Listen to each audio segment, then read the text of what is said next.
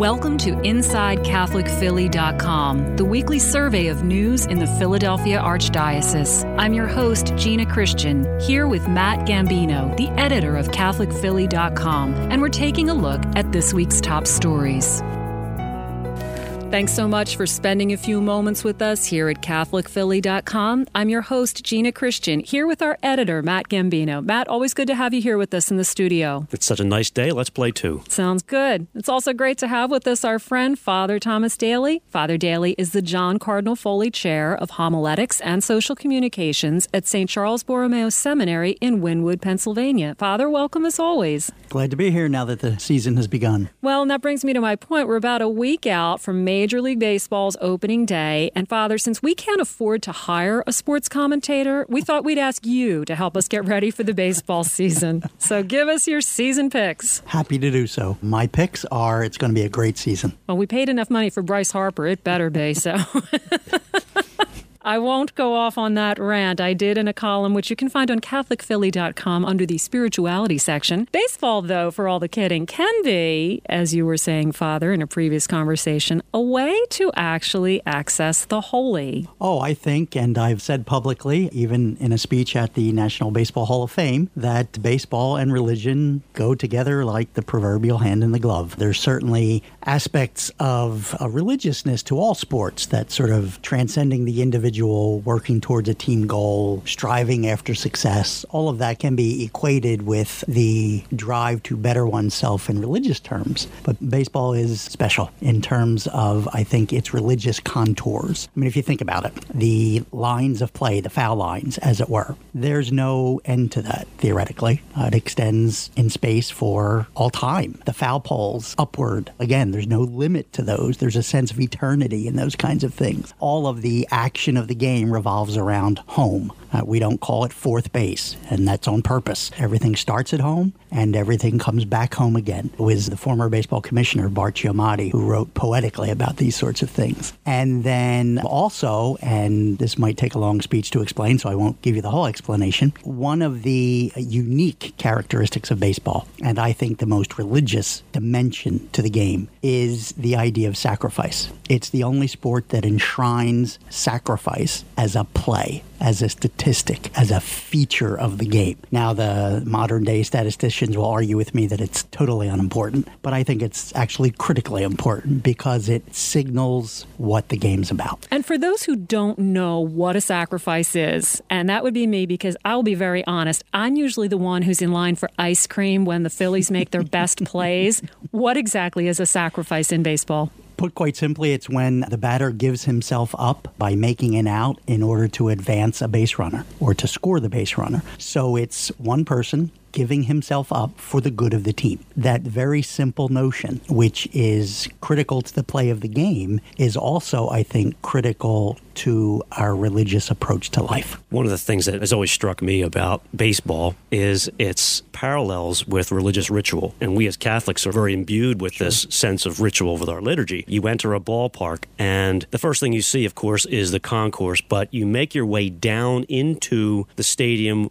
where the green of the field strikes you. Mm-hmm. It's kind of like entering church. You're coming from the outside into this special place that's set apart. It looks different, it feels different than your normal life. The only game like it in sports is also like liturgy in that it has no clock. It is a time outside of time, and it has movement to it. There's nine innings, but there's a up and a down. There's the first half of the inning and the bottom half of the inning. You have a lot of similarities like that. There's the word as we announce the name of the players every time they make a play. The name is very important in Judeo-Christian history. There are a lot of similarities like that. The sacrifice is a great one. This teamwork of, on a very small scale, the pitcher and the catcher. They're working together to try to get a batter out. When the batter puts the ball in play, there's a team behind the pitcher trying to make the out. On offense, there's this trying to move the guy along, move from one base to the other. So if there's a man on first, my job is simply to move him to second. So we have a great sense of teamwork there, and everyone has a role. So these liturgical parallels, you could take it too far, of course, but that's the fun of the thing. Exactly. And of course, the creators of the game and the managers of the game had none of that in mind in right. terms of designing a liturgical event on a field. But it resonates with that spirit spiritual or religious dimension that is built into human life. That notion of seeking a common good and not just my own. That notion of sacrifice. That notion of the eternity of space and time and not limited. The place itself, the paradise that is the field. A friend of mine, the first time we went to Camden Yards in Baltimore, we walked in, he saw it, he genuflected.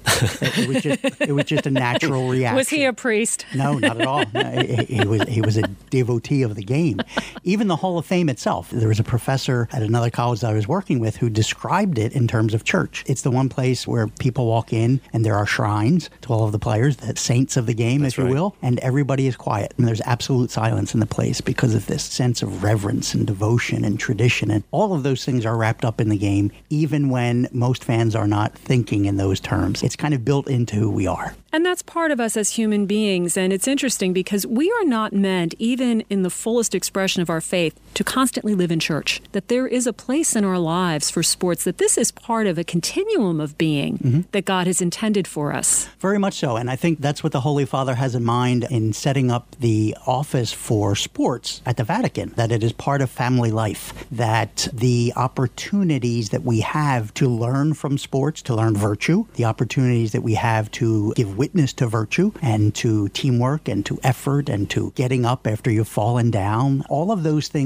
are religious dimensions to life. And we have many more opportunities in the things that we do in daily life, such as sports, to be religious, to give witness to what we believe, than the moments that are specifically devoted to worship. One of the things also, as Gina mentioned, we're going to start the Major League Baseball season end of March, early April, and we're going to start that almost daily journey through the spring, through the summer, with somewhat of an eye toward the end of October during the World Series, what we've been playing for all season long. We don't think about that in April, but it's there. So our destination is in mind. And one of the things that's always struck me about a team that wins a championship, whether it's the Phillies, the Eagles, Villanova basketball, is the joy that a game like this can bring about in so many people. I really can't think of anything else where there's such a spontaneous, over the top expression of joy than a sports championship. Sure, just listen to the announcers. We all know Harry Kalas. It's beautiful. But I think there's another element to the joy than simply the ecstasy of the moment of winning a game or a championship. And that's the idea that no matter what happened in yesterday's game, we're going to play tomorrow. And no matter what happens in this season, we're going to be back out here next spring. That ability to learn from your mistakes, to get up and try again, and always to start over. I think that's the internal dynamic that gives people a joy and a hope. Sure, we're only in March at this point and we're looking ahead towards October, but right now we're practicing and gaining the discipline and seeing what moves we have to make. And it's the same thing we're doing in the Lenten season. We're practicing discipline and we know what the end goal is is in our minds, which is Easter, and we're moving towards that. And we're going to fail. We're going to get up again and keep going. And ultimately, we win not because of what we do in a religious dimension, but of course because of what God has done for us. Now, to apply some of that to our faith life, we had Father Frank Berna from LaSalle University here in the studio a few months back who gave a podcast on if liturgy were like an Eagles game. How can we capture some of that joy that we bring to these sporting events and bring it back to liturgy and vice versa? Bring the love and the respect that we cultivate through our faith life into the sports arena. These two should flow together naturally, shouldn't they? That'd be great. I was going to suggest having a dog and a beer on Sunday morning. That, that's probably not a good idea.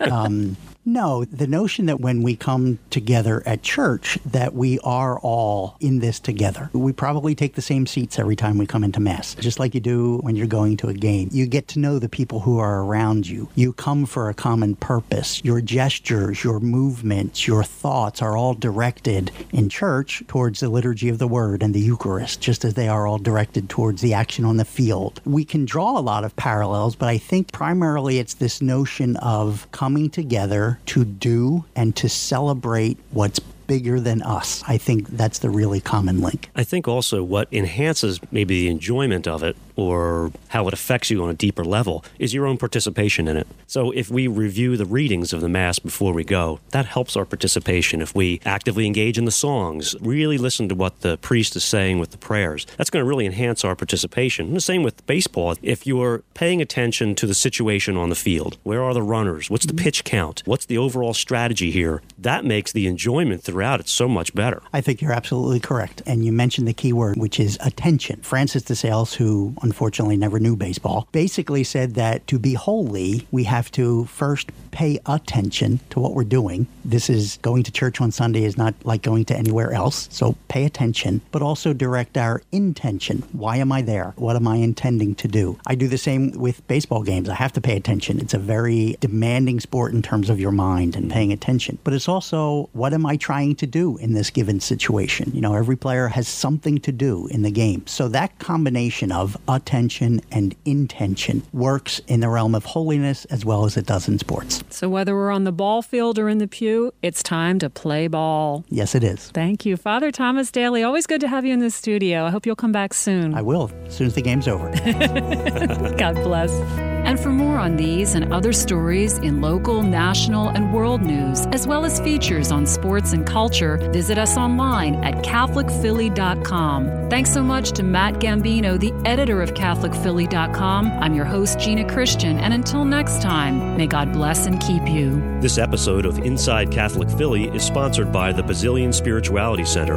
The Basilian Spirituality Center, located in Jenkintown, was founded in 2000 to bring Christ's praying, healing, and life giving presence to all God's people. Rooted in the spirituality of St. Basil, the center is a hub for Catholic activity in the Philadelphia area. Our spring 2019 program schedule includes an open house on January 30th, a retreat for caregivers on March 23rd, and faith formation meetings on Tuesday evenings during Lent. Find us on Facebook or at stbasils.com. This podcast has been a production of CatholicPhilly.com. Music by Dustin Taylor Phillips. For more information, visit us online at CatholicPhilly.com.